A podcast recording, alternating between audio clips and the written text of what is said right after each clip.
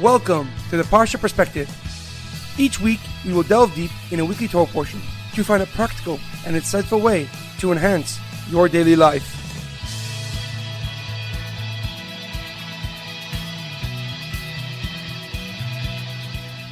Thank you for tuning in. My name is Shalom Yamini. Each week, we will look into the weekly Torah portion to find inspiration that will complement your daily life and intensify your connection to God. This week's Parsha Perspective is sponsored in memory of Shlomo ben Edward. May his soul be uplifted and his memory a blessing. This week's Torah portion is Parshas Vayikra. Our Parsha begins the third book of the Torah, Sefer Vayikra. The book of Vayikra, also called Toras Kohanim, primarily speaks about the work that Kohanim and Leviim would do in the Mishkan or Beis Hamikdash. The Parsha starts off with the first time that Hashem speaks to Moshe Rabbeinu from within the Mishkan.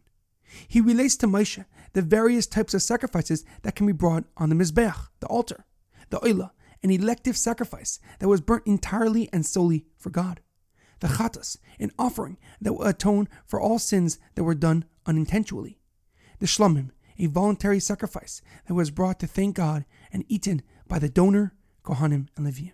However, a question comes to mind. The first pasuk of this week's parsha is Vayikra el Moshe, Vayidaber Hashem elav ma'oil moed lemor. And Hashem called to Moshe and spoke to him from the tent of meeting, the Mishkan.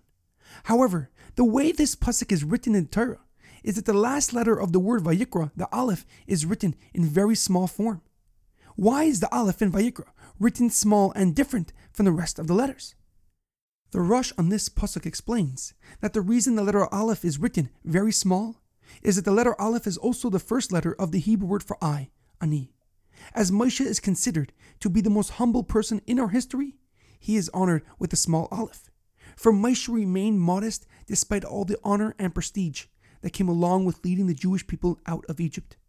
The little Aleph represents Moshe's humility and character as an individual, but more importantly, as a servant of God and a leader of the Jewish people. However, the Kli Yakar takes this a step further. He writes that if you remove the letter Aleph from the word Vayikra, then the word becomes Vayikar, and he chanced upon. The Kli Yakar explains that when the Pasuk writes Vayikra, and he called out, it represents a term of endearment and love towards the person being spoken to. However, the word Vayikar has no such connotations, and in fact, it signifies the opposite. For Vayikar and he chanced upon implies that the person speaking did not want to do so, but rather happened to do so. And we see this phrase being used when Hashem spoke to Bilam, the non Jewish prophet, as he was trying to curse the Jewish people. As the Pasuk says in Bamidbar, Vayikar Hashem el Bilam, and Hashem chanced upon Bilam. And the Ramban there explains that God was speaking to Bilam through the attributes of justice and strength, not kindness. The Kli Yakar continues that since Moshe was a very humble person, he wanted to write that a God only appeared to him by chance. However, God, told him to write the word Vayikra with an aleph to show the world his love and affection towards Moshe. However, due to Moshe's extreme humility, he wrote the word with a small aleph, and therefore the aleph of Vayikra on every Torah is written small in his merit. In our daily life, we look at the way that Hashem affectionately spoke to Moshe Rabbeinu as opposed to Bilam, and realize that it has practical and insightful meaning in our unprecedented times. For we could tell ourselves that Vayikar, and he chanced upon us, that our situation has been thrust upon us for no apparent reason. Conversely, we can view our circumstances through the lens of Vayikra, and he called out to us. That this is an extreme wake up call from HaKadosh Baruch Hu, to arouse us from our gullus slumber, telling us to work on strengthening our connection to him. There's an amazing quote that I once heard. When you cannot control what is happening, challenge yourself to control the way you respond. For there lies true power.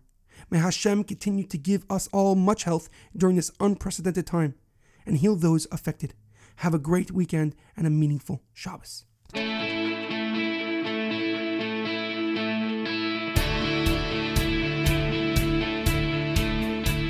Thank you for tuning in to the Parsha Perspective. Check out our website, theparshaperspective.com. Send thoughts and comments to theparshaperspective at gmail.com. Till next time, thanks for listening.